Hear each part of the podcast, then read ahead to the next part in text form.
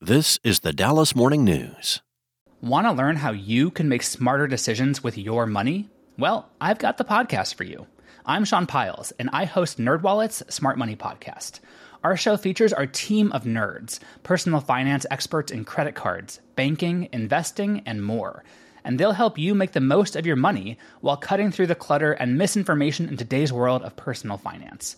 You'll get clarity on strategies to help you build your wealth, invest wisely, shop for financial products, and plan for major life events. Listen to NerdWallet's Smart Money Podcast wherever you get your podcasts. It's Thursday, August 24th. Intense sun and heat on the way again today, with a high of 108 and a low of 84. An excessive heat warning is in effect until 9 p.m. Friday. Here are today's headlines. House managers plan to call Texas Attorney General Ken Paxton to the witness stand during his upcoming impeachment trial, according to confidential witness lists obtained by the Dallas Morning News. According to the document, Paxton tops the list of potential witnesses to be called by the managers, a group of House lawmakers and outside lawyers who will put on the case against Paxton. The Attorney General's lawyers have said Paxton will not testify. The managers have argued Paxton must take the stand if subpoenaed, but can refuse to answer questions by exercising his constitutional right against self incrimination. Dick DeGuerin, one of the House manager's lawyers, said the Senate will rule on whether Paxton can be called as a witness. Paxton's lawyers did not immediately respond to a request for comment. In other news, 18 year old Stephen Paul Brinson was sentenced to eight years and four months in prison Wednesday for his role in selling fake M30 pills laced with fentanyl to Flower Mound and Carrollton high school students.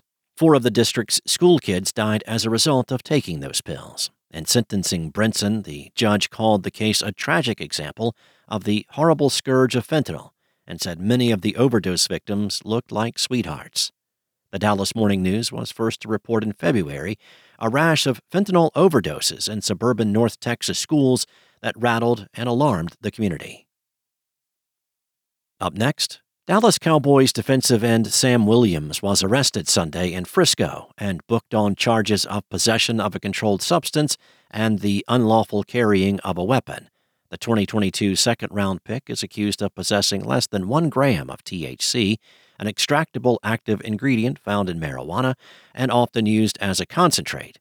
Williams was not found with marijuana, but the alleged THC, as a penalty 2 group substance, drew a felony charge.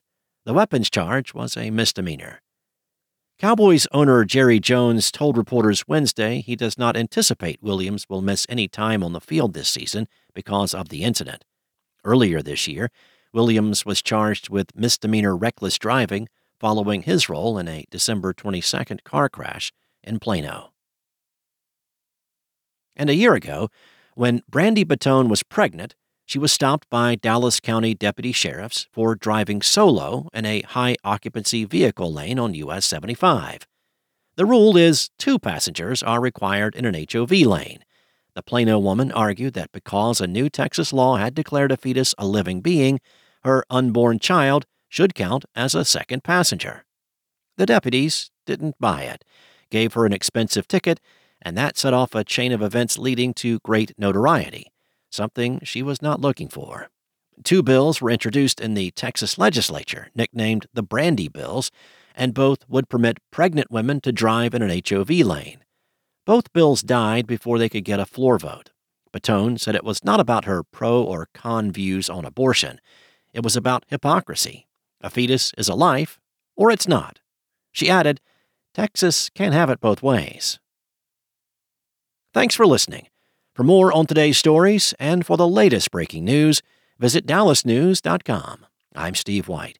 Have a great rest of your day, and I'll see you back here tomorrow for more from the Dallas Morning News. Want to learn how you can make smarter decisions with your money? Well, I've got the podcast for you. I'm Sean Pyles, and I host NerdWallet's Smart Money Podcast. Our show features our team of nerds, personal finance experts in credit cards, banking, investing, and more. And they'll help you make the most of your money while cutting through the clutter and misinformation in today's world of personal finance. You'll get clarity on strategies to help you build your wealth, invest wisely, shop for financial products, and plan for major life events. Listen to NerdWallet's Smart Money Podcast wherever you get your podcasts.